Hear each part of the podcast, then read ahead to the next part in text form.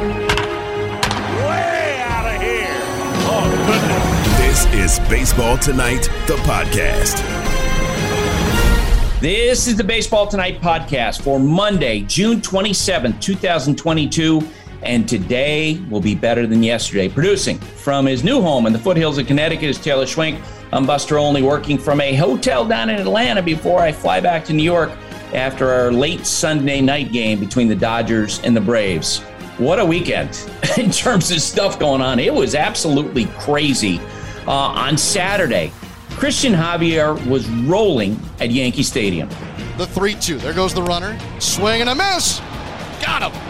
13th strikeout for Javier to retire the Yankees here in the bottom of the seventh inning. Houston won, New York nothing. Career high was nine strikeouts. He's got 13.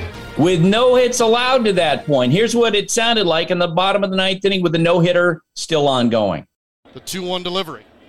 Ground ball left side. Bregman's got it. Pumps. Throws. Out at first is Stanton.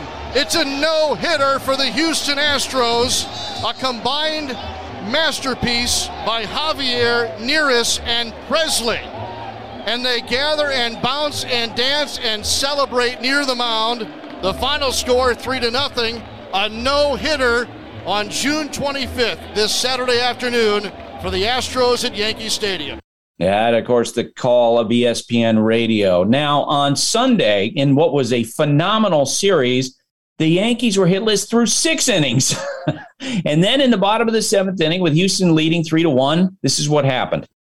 Urquidy going to throw his 91st pitch. That one's driven deep into center field. Turning and looking is Meyers. There it is. There's a hit. There's a run. 3 1. Astros lead.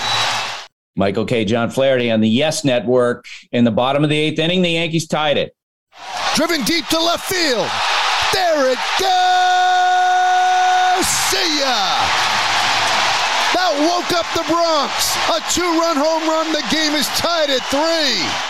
There was so much intensity in this series. The bottom of the 10th inning, the Yankees had two runners on base, and that guy, Aaron Judge, at the plate. The 0 1. That one's drilled deep to left field. Going back, Diaz looking up. See ya!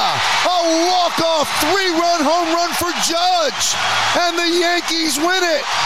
The Yankees go from no hit to no way is this happening again. A dramatic come from behind victory, and the Yankees split four with the Astros. And Judge now almost halfway to 60 homers. This, of course, after he settled his arbitration case with the Yankees on Friday. Here's Aaron Judge after the game speaking with the YES Network. How much do you love this environment and being able to come through in those situations? Uh, this is this is what it's all about right here. You know, these fans stayed with us the whole game, um, even after last night's loss. But um, you know, just the guys in front of me working great at bats. Izzy came up big, getting the runner over. Um, just a great team win right here. How does it feel to be the hero twice in one series, especially against the Astros? I'm just trying to do my job just like everybody else. You know, nothing special. Um, these guys are working their butt off every single day, so you know, it's happy to come up and do the job for them. Seth Martinez, tough against right-handed batters. What was your approach heading into that at bat? Uh, just try to get something up in the air. You know, he, he works a good two-seamer, slider mix. Um, just try to get something up in the air and you know get that running. You know, game was on the line. Offense and hits, for that matter, had been hard to come by prior to Giancarlo Stanton's hit in the seventh home run there in that seventh inning. Did the offense as a whole breathe a collective sigh of relief when he finally got you guys on the board and got a hit? Uh, not really. There was no panic all day. You know, even though we were getting no hit for a while, there was just no panic. You know, we trust in each other. We trust in this team. And when you got the fans like this, you know, you can do anything you can. You can do anything you want. You mentioned the no panic. Where does that confidence, that quiet confidence, come from from this team? Oh, when you're the best player on the team, you know, how can you not? that interview with Meredith Marakovitz. Here's Yankees manager Aaron Boone. I, t- I told him I got to quit taking him for granted again. Um, really, I mean, just such a what I marveled at was just how easy he swung right there. You know, it's just like he's just trying to touch the ball. You know. Yeah, so the Yankees continue to win, which means the Red Sox aren't gaining ground on New York, but they're playing great. And they moved into second place in the American League East after what happened on Sunday. And the payoff pitch. Swing and a little fly ball, shallow left, diving and not making the catch is Clement. base hit that scores two, 5 nothing. Trevor Story had that hit for the Red Sox in that moment. Tom Hamilton with that call on the Indians radio network. The Phillies' Bryce Harper was placed in the 10 day injured list after he suffered a broken left thumb on Saturday night after being hit by a pitch by Blake Snell. Uh, we'll be talking about that injury coming up with Tim Kurkjian. Phillies and the Padres on Sunday. And one of those guys who's going to have to fill in the gap with Harper out is Kyle Schwarber, and he got it done on Sunday. 2 1 pitch. Swung on, hit in the air, deep left field. Profar looks up, and that ball is gone. And Kyle Schwarber shoots one the other way, and he's turned this game around. It's a three-run home run here in the seventh inning, and the Phillies are up six to five. Scott Franzke, Sports Radio 94 WIP. Shocking development for the Minnesota Twins. Pitching coach Wes Johnson has informed the team he will leave his job this week jumping over to uh, Louisiana State University in the same job. Reportedly, he will get a significant raise at LSU. There's that SEC money. The Braves' Ronald Acuna Jr. fouled the ball off his put on Saturday, and now there are questions about whether or not uh, he can be back in the lineup anytime soon, or maybe they're going to have to put him on the injured list. What Acuna said through a translator was, I'd say that's one thing that has me a little worried but we'll see how it goes, referring to the fact that he's not able to put weight on his foot. I saw him going around the Braves clubhouse on Sunday on one of those little wheelie things to keep all the pressure off of that foot. Hot Ticket is brought to you by Vivid Seats, where you earn rewards with every purchase. Vivid Seats Rewards is your ticket to more tickets. Vivid Seats, life happens live. The Dodgers, the Braves on Sunday Night Baseball. And once again, Freddie Freeman had such an emotional weekend got an ovation from the fans when he stepped in the box in the top of the first inning. Freddie Freeman comes up to a well deserved round of applause. And that has been the case every time that Freeman, the first baseman who played for the Braves for 12 years, has stepped to the plate this weekend. And now he's soaking it in as he waits to step into the left hand batter's box. He's overcome with emotion, Doug as he steps out of the batter's box, strides over toward the first base dugout with his hands on his hips. Now he takes off his batting helmet. This is a moment for Freddie Freeman. Yeah. And he lifts his bat in his right hand, saying thank you to the crowd. Yeah, Taylor, that was day three. That was not Friday night. His first plate appearance. That was a sound from ESPN Radio from Sunday Night Baseball.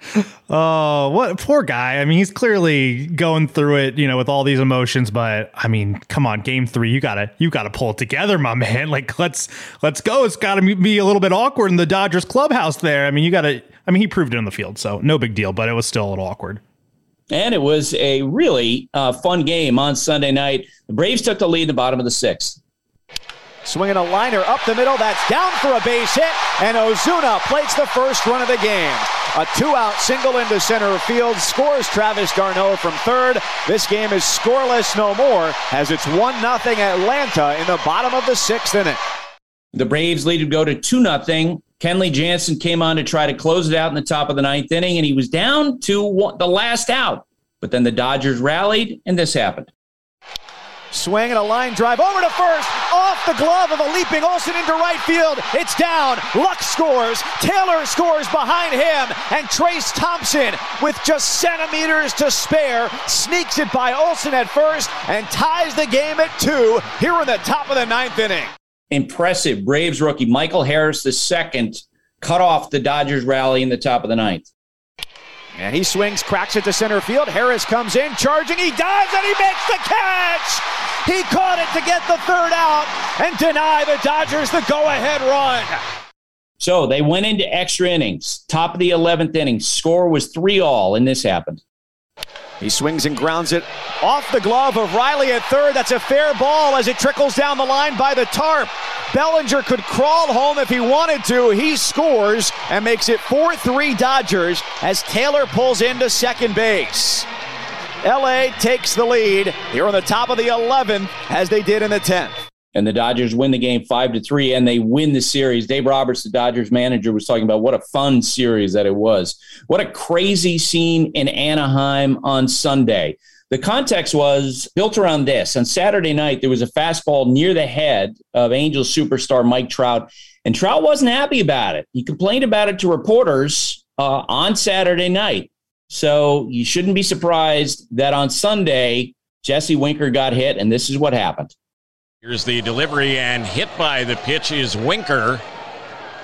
And now we'll see if the umpires do anything because warnings were already now Winker is heading to the Angels dugout, and both benches empty. And here come all the relievers from the bullpen. And we have a brawl right now over by the Angels on deck circle. Punches being thrown everywhere. This is an all out brawl over on the left side of home plate. Here come all the relievers. Umpires trying to restrain players. And the war is on right now. This is far from being broken up. Now more players involved because all the members of the respective bullpens are down there. Players are on the ground. A lot of grappling going on right now by the Angels on deck circle.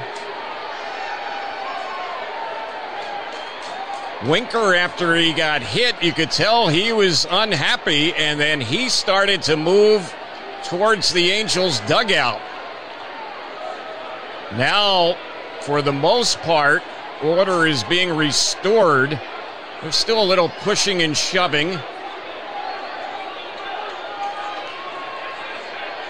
Yeah, and Julio Rodriguez is being restrained right now. He wants in heavy and hard. One of the Mariners coaches has him, and he is trying to get away. And, and there's still some shoving and yeah. pushing going on. And it's continuing a little bit more again. towards the third base side, and this is far from being over. Now the scrum of players is over on the third base side. Some players have just gotten knocked down. A couple of Seattle players just hit the deck in foul territory on the third base side. Yeah, so it was going. nasty. Yeah. And it went on and on. That was Terry Smith on Angels Radio AM 830. Uh, and as Jesse Winker walked off, this is what happened. Winker just looked to the crowd He's and he he is flashing a finger to the Angels crowd on the first base side. That is absolutely classless. Now he's doing it with both hands to the crowd. That is as Bush League as it gets right there. His suspension should be more than a game or two. Yeah. That was classless right there. Yeah, so he flipped off the fans. The strangest reaction came from the uh, Angels closer, Raisel Iglesias, where he threw.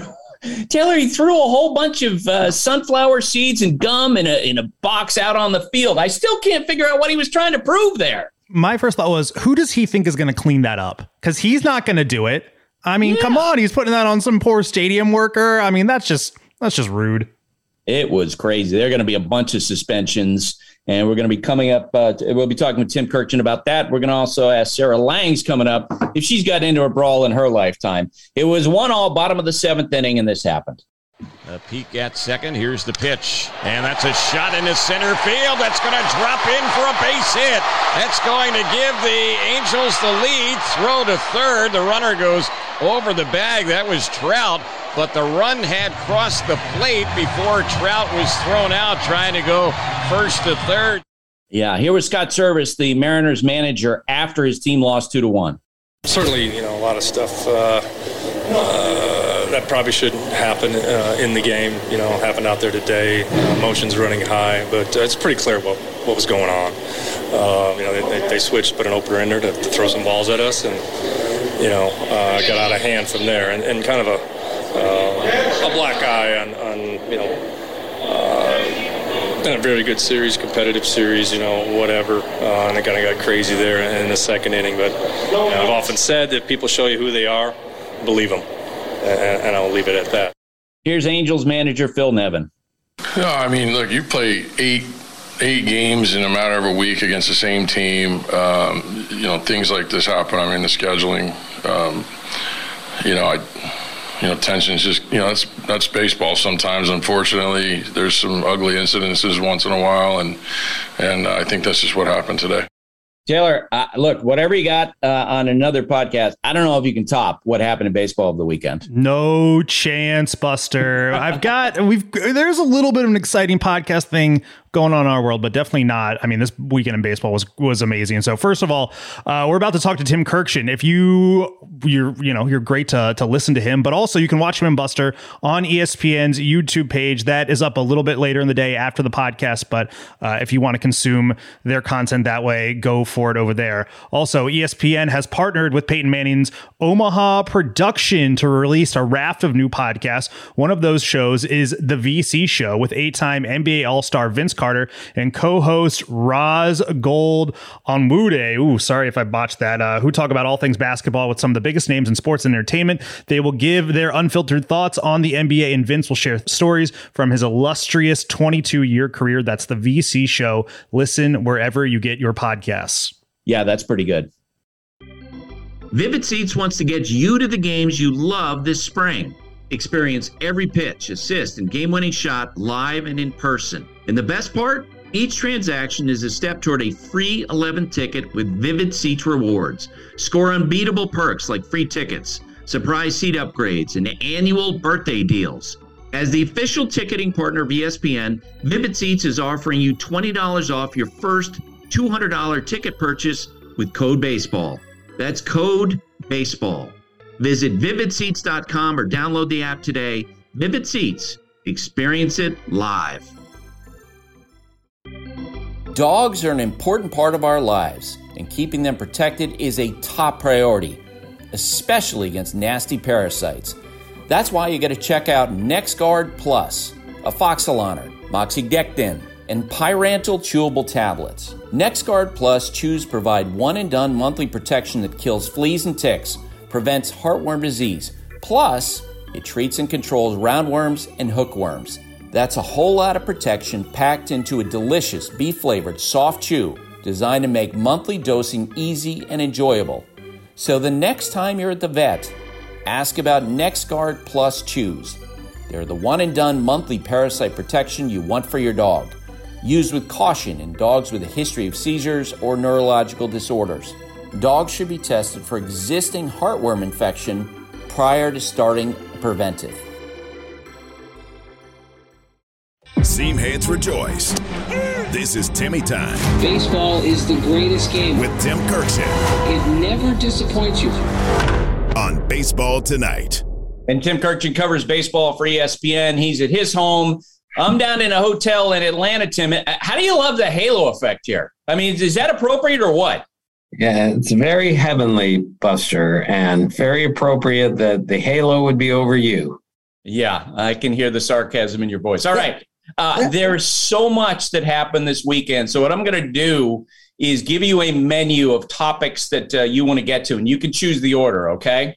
Okay. Uh, not all of it's great, by the way. Uh, first and foremost, Bryce Harper suffered a, a broken thumb over the weekend, getting hit by a pitch from by Blake Snell, the Padres. There was a huge brawl in Anaheim. A lot of baseball fights are kind of lame. There's the pushing and shoving and hold me right. back, hold me back. But that thing was nasty. An incredible series between the Yankees and Astros, which included a no hitter and then a walk off home run. And what an emotional weekend for Freddie Freeman in Atlanta. Which one do you want to take first? Well, I'm going to take the Yankee one first because I called the game on Saturday. So that's the fifth no hitter that I have covered. First one I've called as a broadcaster. So that was pretty cool. So Cristian Javier Buster was unbelievably good. He is the first pitcher ever to allow no hits and strike out 13 against the Yankees in any game. I mean, that's just remarkable. Um, and the way they won and the way they beat Gerrit Cole and they had a combined no hitter. And the last time that happened, the Yankees was a combined no hitter by the Astros in 2013. I mean, 20, 2003 was six guys who did it. I mean, it was just a marvelous day at, at the stadium, even though the Yankees got no hit.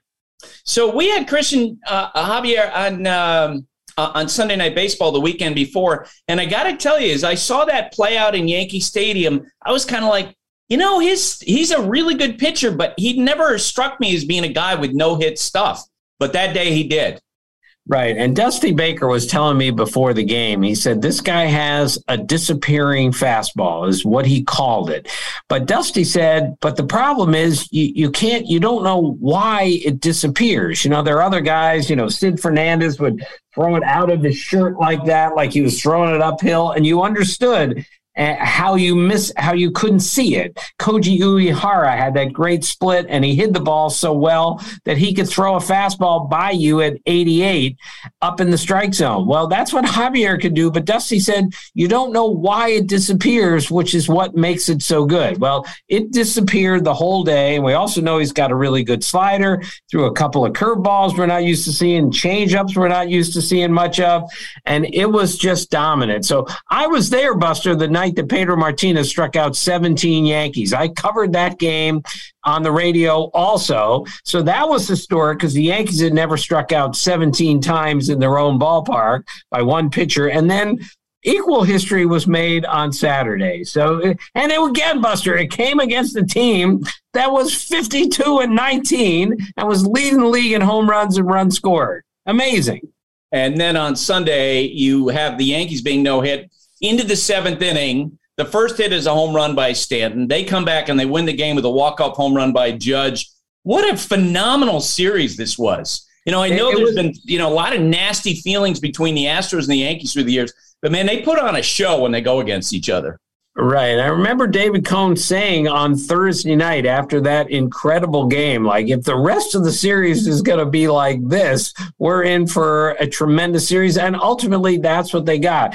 So, Buster, this is how beautiful baseball is. The Yankees went 16 consecutive hitless innings. To repeat, a team playing over 700 baseball leads in homers and runs scored and went 16 innings without a hit. The only teams that have done that since 1961, that's as far back as the Elias Sports Bureau could go, are the 73 A's and the 81 Dodgers. And both of those teams won the World Series. So there's no explanation to how this could have happened. But the Yankees had a great series and got their 10th walk-off win of the season. Buster, we are 73 games into the season. One out of every seven games, the Yankees win with a walk-off. I mean, how unusual is that? Last 40 years, the Royals in 2000 are the only team to have at least 10 walk-off wins before July. It was an amazing weekend at Yankee Stadium. And this, of course, was after Aaron Judge settled his arbitration case against the Yankees. Uh, his side, actually, the Yankees had gone to his side last Monday or Tuesday and offered to settle the midpoint in $19 million. And his side said no. And so the assumption was okay, we're going to arbitration. He's going to bet big on himself again. But in the end, when the Yankees added a couple of incentive clauses, $250,000 if he wins the MVP, the uh, World Series MVP clause. They get it done, and it, it feels like as much as you know, Aaron Judge has so much on the table that it was good that Tim that he just said, you know what, I'm not going to worry about that, you know, extra two million dollars. I'm just going to focus on playing baseball this year. I think that was best for him. I think it was best for everybody. What about you? Yeah, I'm a I really don't like those arbitration hearings. I had to cover them when I was a beat guy, and players would come out of there and they were angry. My team is is is going after me. You can't have that happen in the middle of a season when you're 52 and 19 and you got a guy who's the MVP of the league so far. The best thing that could have happened for both sides was to not have a hearing, and and that was really smart by Aaron Judge and by the Yankees to say we don't want to have to get together and do this publicly. It's not worth it. All right, you got three more items on the menu. You got Harper, you got the brawl, you got Freddie Freeman. Uh, okay, I, am going to go with Freddie Freeman second. Um, look, Buster, I I know it was an interesting weekend. I'm just going to start with I thought it was kind of refreshing that there's a baseball player who's that sensitive, who loved the the place he played for that time, the city in which he lived, and with everything he's been through as a man and as a family member, I thought it was it was more than okay that he was really really emotional and i didn't have any problem with it at all. And yet as you reported several times you know some of the dodgers were wondering you know you know which team are you on here? And I understand that also, but it was a great weekend of games and a really difficult slash interesting slash successful weekend for Freddie Freeman. Yeah, here's Freddie Freeman talking about what it means to return to Atlanta. It's really hard to put into words. I can't even look up at you guys because I don't know if I'm going to get through it. So I was doing pretty good about an hour ago. Gosh. Um,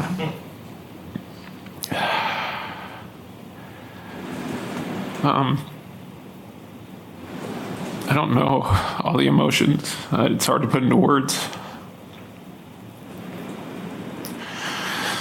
I'm just happy to be back. Um,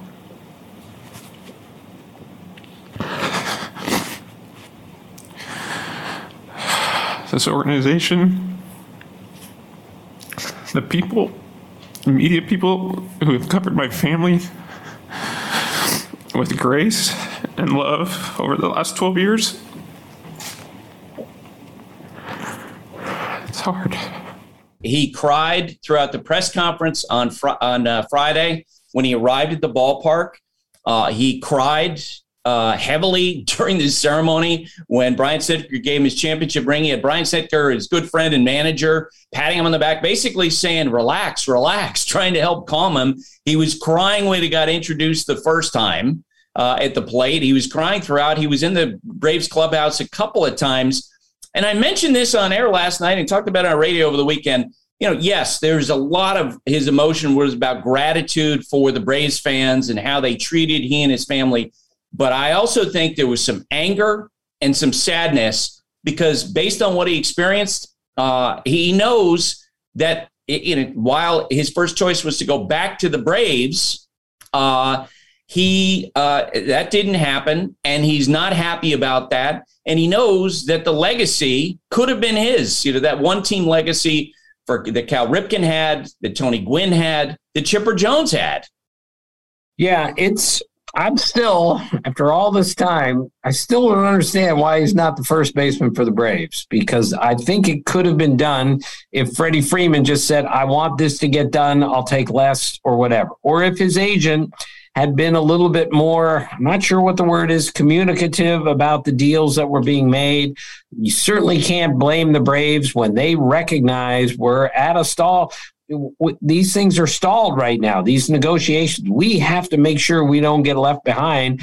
And to get Matt Olson before Freddie Freeman signed was a very strange development. I just look back and I'm still, I still not sure why this happened because uh, he's going to do great in LA. He's a great teammate. He's had a pretty good year, and I'm sure he's going to be wildly successful there. But every time I look at him, I still have in the back of my mind, why is he not on the Braves? Yeah, uh, it, it's a great question, especially because it's pretty clear based on what uh, Freddie has said. Going to the Braves was his first choice, and he wound up taking a deal that was for more years for less money in total value when you factor in state tax in California and when you factor in all the deferred money that are part of the, that's uh, part of the Dodger deal. It doesn't make a lot of sense. Uh, Freddie spoke with friends in Atlanta, you know, some of his former teammates about the possibility of changing representation. We'll see if that happens. But Tim, just to give full context to this, uh, back in the spring, uh, after lockout ended, the Braves still had an offer on the table of about $135 million. There was a phone call from Casey Close, who's the head of Excel, to the Braves uh, head of baseball operations, Alex Anthopoulos, basically said, look, you have an hour to uh, put your offers up to this level in order to get a deal. And the Braves didn't do it in that hour. And their feeling was, uh, Anthopoulos' feelings as he hung up the phone was, you know what? He's got a bigger offer from the Dodgers or some other team. So they quickly pivoted to make that trade for Matt Olson to sign him to a long term deal because they assumed that Freddie was going to land with another team. And that's where he wound up landing. But again, it was for less money, total value for more years. And I think that's what has people really scratching their heads. Right. And it's I'm still scratching my head. Um, but I saw our Alden Gonzalez report yesterday that he the Dodgers are hoping this was this brings closure to this for Freddie Freeman. We knew the trip back to Atlanta would be very, very emotional, but now as the Dodgers are saying, it's time to move on. Like they they might be playing the Braves in the playoffs. They might have to go to Atlanta in October, and they can't have this happen again if they're trying to win the World Series or beat the defending world champions. So let's see if it is indeed closure has been accomplished this weekend with Freddie Freeman. I'm not positive it has been. No. Clayton Kershaw spoke with the Atlanta Journal Constitution on Saturday after watching uh, you know Freddie uh, so emotional on Friday night. And his quote to the AJC was, It was very cool. He's obviously been a big contributor for our team, and I hope we're not second fiddle. It's a pretty special team over there, too. I think whenever he gets comfortable over here, he'll really enjoy it. And so I think it's going to be important, Tim, for Freddie to demonstrate that to the Dodgers. Yes?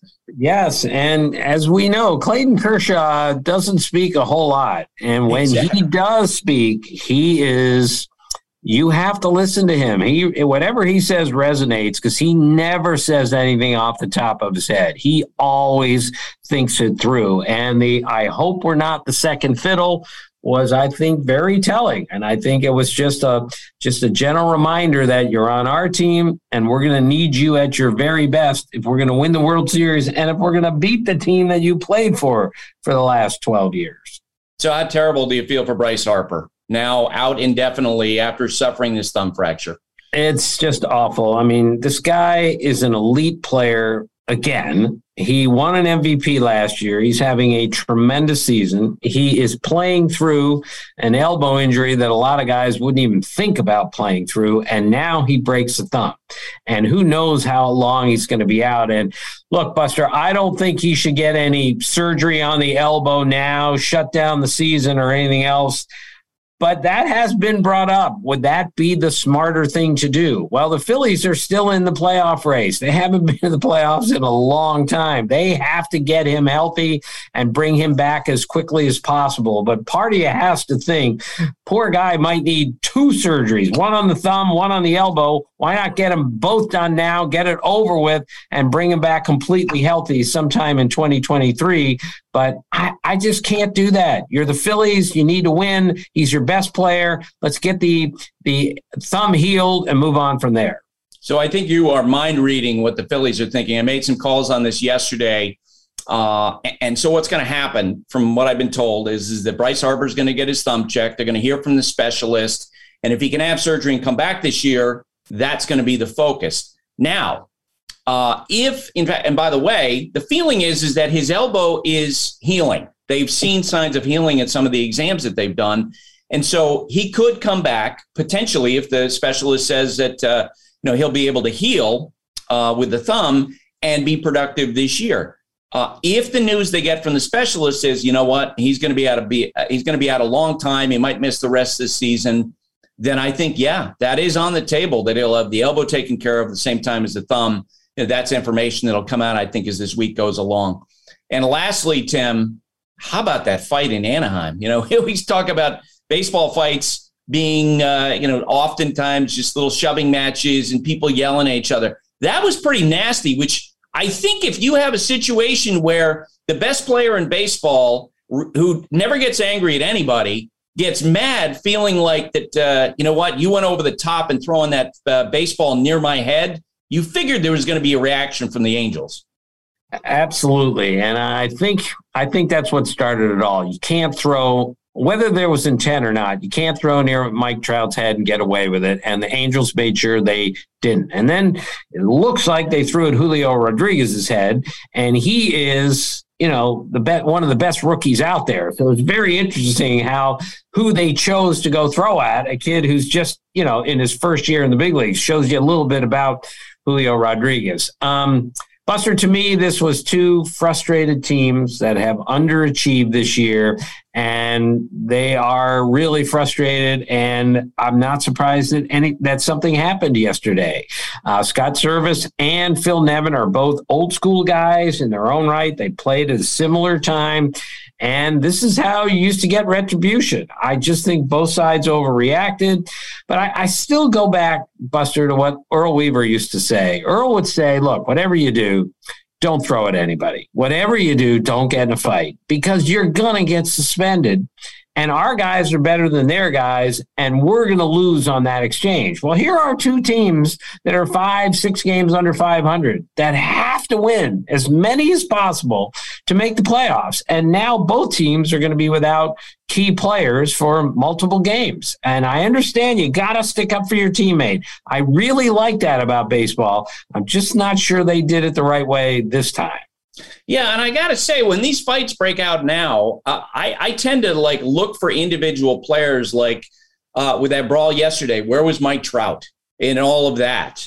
And, and wondering, geez, I hope he doesn't get hurt in the middle of that. Or Rodriguez, you know, hoping he doesn't get hurt in the middle of that. Anthony Rendon had surgery, and he's out there in the middle of that.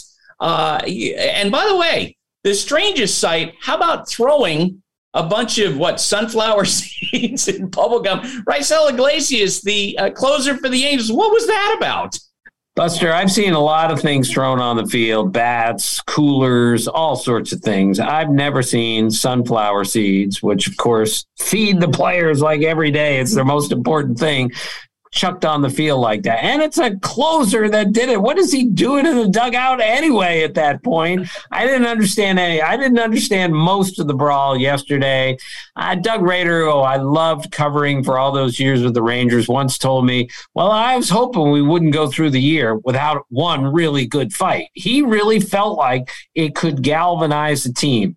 I'm just not sure that would galvanize anybody with what happened yesterday. Stick up for your guys, but both those teams uh, are going to lose on that exchange. Oh my goodness! You know the folks in Major League Baseball when they look at these situations, they go over uh, videotape to determine okay who was an aggressor in this fight. And I got to say, Tim, like I watched replays this like six or seven times, and I don't even think I touched the surface in terms of tracking the movements of every player if they wound up something in the range of 15 fine suspensions out of this, it wouldn't shock me because there were just so many scrums all over the place. Right. And only eight guys, only eight guys were ejected, but it's possible more than eight guys potentially could be suspended for a game or more or more because you're right. Once you go back and see somebody, oh, he's throwing a punch there. That that was that was not good for the game and certainly not good for the Angels or the Mariners. All right, Tim. Well, great to see you. Great to talk with you. Uh, and I'll talk to you again next week. All right. You should consider bringing that Halo back to your house.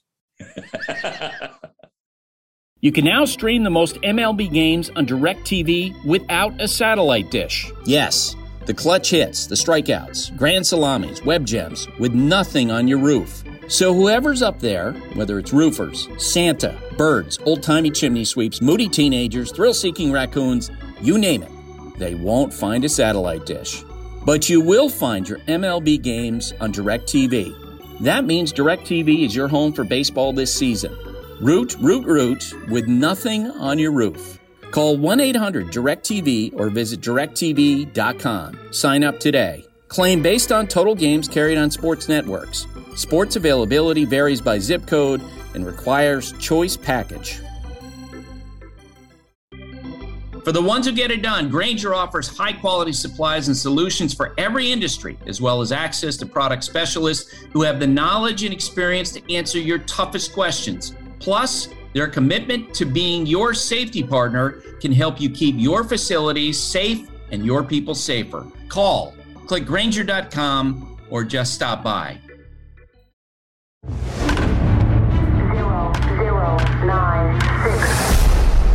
This is The Numbers Game with Sarah Langs. Sarah Langs, a reporter producer for MLB.com. And Sarah, uh, you also are in competition for nicest person ever uh, with Tim Kurkjian. And we know that Tim Kurkjian, the nicest person ever, got into a brawl during a pickup basketball game. Oh my god! Uh, and this, of course, this uh, whole train of thought is spurred by what happened between the Angels and Mariners yesterday. My question to you is: even when you were a kid, let's say six, seven, eight years old, have you ever been in a physical fight with anybody? Oh my gosh, I do no, I have not. I have absolutely not. I mean, First of all, yeah, I consider myself a pretty peaceful person. I'm also not very strong. I have never been strong. My sport is running, which does not, you know, lend to any punches, anything like that. I don't think I could even land a punch if I tried. So, no, I have never, ever been in a physical fight. So, even in a road race, and I ran cross country in high school uh, uh, just as you did but there are times when you get the elbows going a little bit. Did you ever do that? No, never. I uh no, nothing even close. I mean, I would lose. I don't want to lose. I don't like losing. So nowhere even close to any physical fights for me. In fact, when I see people fighting, I just I don't I don't understand that. I don't have that gene of getting angry and okay, physical violence comes out. All right, you're the nicest person ever. Tim definitely drops down the list after oh hearing oh my you. gosh. He was so embarrassed in telling that story. All right, let's play the numbers game. Number three. Number three is 118. So you talked about this on Sunday Baseball last night. It was your best thing you saw this week. And I have to agree with you. Shohei Ohtani hit a 118 mile an hour home run this weekend. Was the Angels' hardest hit home run, tracked by StatCast. And there's only a handful of guys to hit a 118 mile an hour home run or faster. This is the list he joins. He is the eighth guy. It is him, Giancarlo Stanton, who of course has 10 of them because he's Stanton. Aaron Judge, who has five of them. And then Franchy Cordero, Pete Alonso, Manny Machado, Gary Sanchez, and Aristides Aquino, each with one. And again, this guy also has a 290 ERA. He struck out 13 batters his last time out, and he had 118 mile an hour, 462 foot home run. I mean, I don't know. We will never get over Shohei Ohtani, or I never will get over Shohei Ohtani. Number two. Number two is 16. the Yankees had quite the weekend. In a weekend that had two walk-off home runs, they were also held hitless for 16 consecutive innings before Giancarlo Stanton hit a home run yesterday. And yes, they ended up winning on a walk-off home run by Aaron Judge yesterday.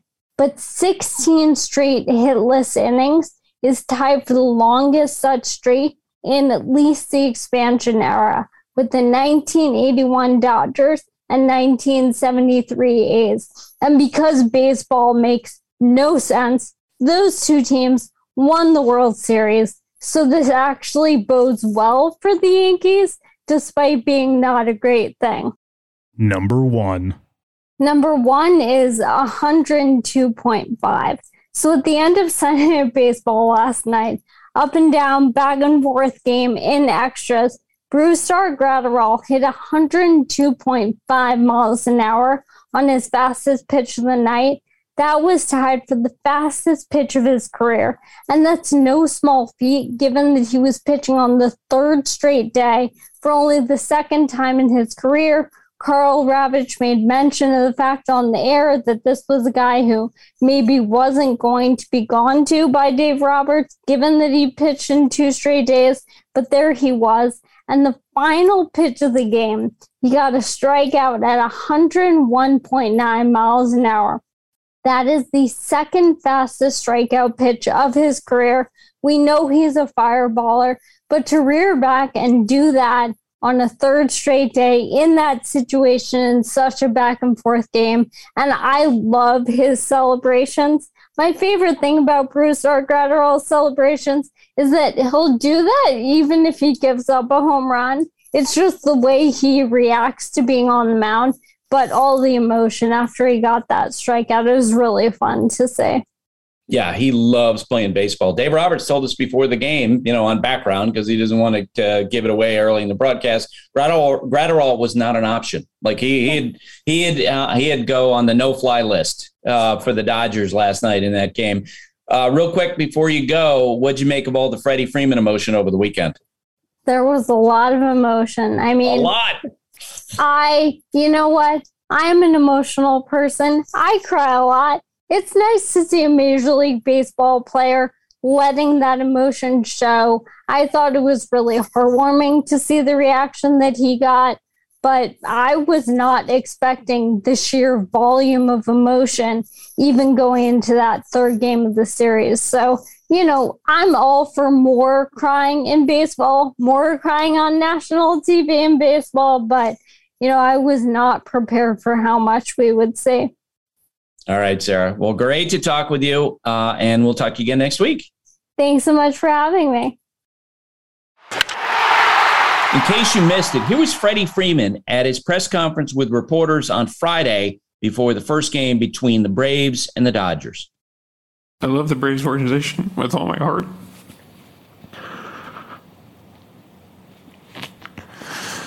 That will never change. What will it mean to you when you receive your ring and just have it to, to hold forever? Um, probably this again. but for me, that World Series ring is more than a ring. I think when you're a kid, all you dream about is making it to the big leagues. It's everyone's dream. And then you get to the big leagues, and then you just want to stay. And then when you're lucky and blessed enough to be able to stay, your whole mindset changes. And all you want to do is win. Because no kid wants to thinks about a World Series, they just think about, I want to be in the big leagues, you know? And when you get here and you get to put on a, a Braves jersey, I'll say 14 and a half years because I had to put on a Pelicans jersey for half a year. So, um, the only thing that matters is winning. And we went through a lot of up and downs in my 12 years. And then we reached the pinnacle last year of winning it all. Um, that ring is just not a ring to me. Um, it's all the sacrifices, all the missed family time, all the hours, the broken wrists, the 14 hour bus rides, the minor leagues, the 4 a.m. get ins at hotels, the grind every single year? To finally win it. Man, there's no better feeling in the sport. So, and to do it with Snit, Walt, Eric, Wash, Sal, Rick Kranitz, Alex, Terry, and all those guys in uniform in that clubhouse that are still there, and some that aren't. That ring is good. There's nothing better. So that's what I'll be thinking when I get that ring today.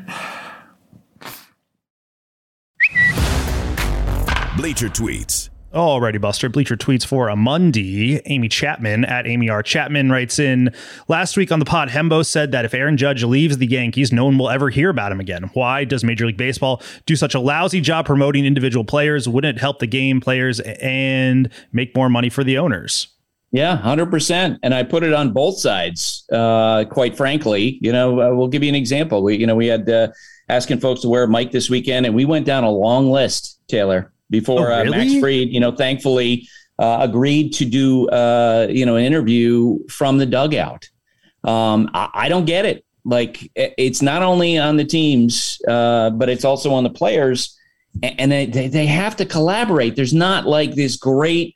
You wish that they would come up with a strategy for for marketing these guys, for putting these guys out and uh, appealing to uh, you know the, the young generation of fans, but they, it just isn't done well. In part because the two sides can't collaborate and come up with a standard and a culture where players uh, you know would under would understand that hey, this is all good for all of us.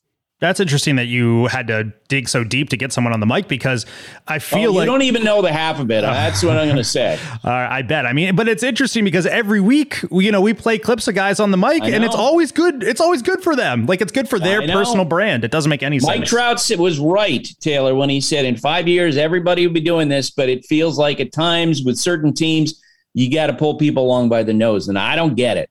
Very interesting. Eric Sorensen at Coach Sorensen9 writes in I was going to tweet out this morning on Bleacher Tweets asking if Trout will need to thank the Mariners in his Hall of Fame speech someday for all the home runs, but that probably ain't happening now. yeah, I would say that. Uh, Coach Sorensen, check back with us and, and tell us what you thought about the fight and who was in the wrong, who was in the right. Yeah, I really liked everyone uh, talking about it on social media. And I noted on Twitter that I think it's lame when bullpens trot out during a brawl. Uh, David, baseball fan, 1918, wrote in Sounds like a great bleacher tweet question. Have bullpens ever squared up in the outfield just to open up the bullpen doors and both teams can square up in the outfield? Kyle King at Kermit Kyle also chimed in. He said, Agreed. I have always wondered why the bullpens don't just save their energy and fight in center field or start laying down wagers on who wins. Also, I think it's sad both teams put their energy into this versus playing to their talent level. Yeah, so the whole thing uh, about the uh, Taylor, you you uh, you know you're making a big deal of the fact that you hate it when bullpens come running in. Mm-hmm. Yeah, it's lame, boring. Okay, well you stand corrected. I, I know that that bullpen guys do occasionally contribute to these brawls. I, I'll uh, present to you the 1998 Orioles Yankees brawl. Graeme Lloyd, uh, the famous Aussie lefty, played a big role in that one. And this is where things start. You see Graeme Lloyd. Lloyd, he's and coming Jeff Nelson. Benitez. Nelson right behind him, and this is where it began to get ugly. This is where the umpires lost control. Strawberry jumps him. And for the most part here, a lot of the players are looking around trying to restore law and order, but still a couple of Yankees trying to get at Benitez. Jimmy Key and David Well, Wells. you know David Wells, yeah. You know, one thing, at the beginning of the year, you usually have a plan, and you can see that Graeme Lloyd and Jeff Nelson had a plan. They came around the pack. Yeah. Did you hear that, Taylor? Yes. The relievers were the ones. Armando Benitez hit Tino Martinez and Graeme Lloyd running in from the bullpen. Jeff Nelson behind him. They did some serious damage. And then when it spilled over into the Orioles uh, dugout, guess who did all the fighting for the Orioles? It was Alan Mills, a relief pitcher. So come on. Well, you know what? I respect that. I respect going in there and being like, I'm I'm getting into the action because most of the time that's what I'm frustrated about. It's just like a half-hearted jog and then kind of standing on the fringes. I mean, if you're gonna make that run from center field, get in there, man. So I I do Would stand agree with me? corrected. Graeme Lloyd came in with a purpose in that. Oh yeah. He was swinging so hard his jacket almost flew off. I don't even know how it happened. He was throwing a punch, but it almost came off while he was doing it. That was great. I know we shouldn't laugh about a fight, but uh, Oh, whatever. when you're when you're getting on a relievers, I'm like I'm going to defend them for some of the relievers I love to cover. Check out that that brawl there from uh, 1998 Orioles Yankees. Uh, Matthew Porto at 30 year old Mulberry writes in as a Dodgers fan, I found Freddie Freeman's overflowing emotions not only awkward and strange, but insulting. Chase Utley, Albert Pujols, etc. No returning player has ever gone that far to weep in front of his former team. Right? Uh, well, Matthew, here here's the deal. Uh, as I said on the broadcast, we've been saying on the podcast, it was more than just gratitude to Braves fans. There was some anger and there was some sadness mixed in there too. I think he's got a lot going on about how this all played out. Last one for today. David Crawley at Crawley underscore David writes in the worst kept secret is Dodgers pitching need. Who are the best fits out there? And is there pitching in the farm? Uh, do they have any starters that are ready for the majors?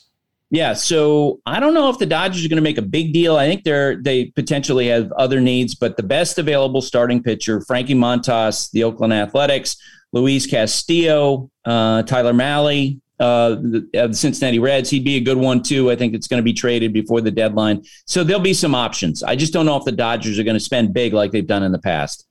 A lot of other teams looking at those guys too. So we'll see how it shakes out. Thanks for writing in, everyone. Hashtag Bleacher Tweets on Twitter while you're watching games. We will talk to you on Wednesday. That's it for today. My thanks to Tim, Sarah, Terrence, and Taylor. Uh, have a great day, everybody. Thanks for listening. Stay safe. And remember, hate and inequality based on skin color is something we need to fight against every single day. Dogs are an important part of our lives.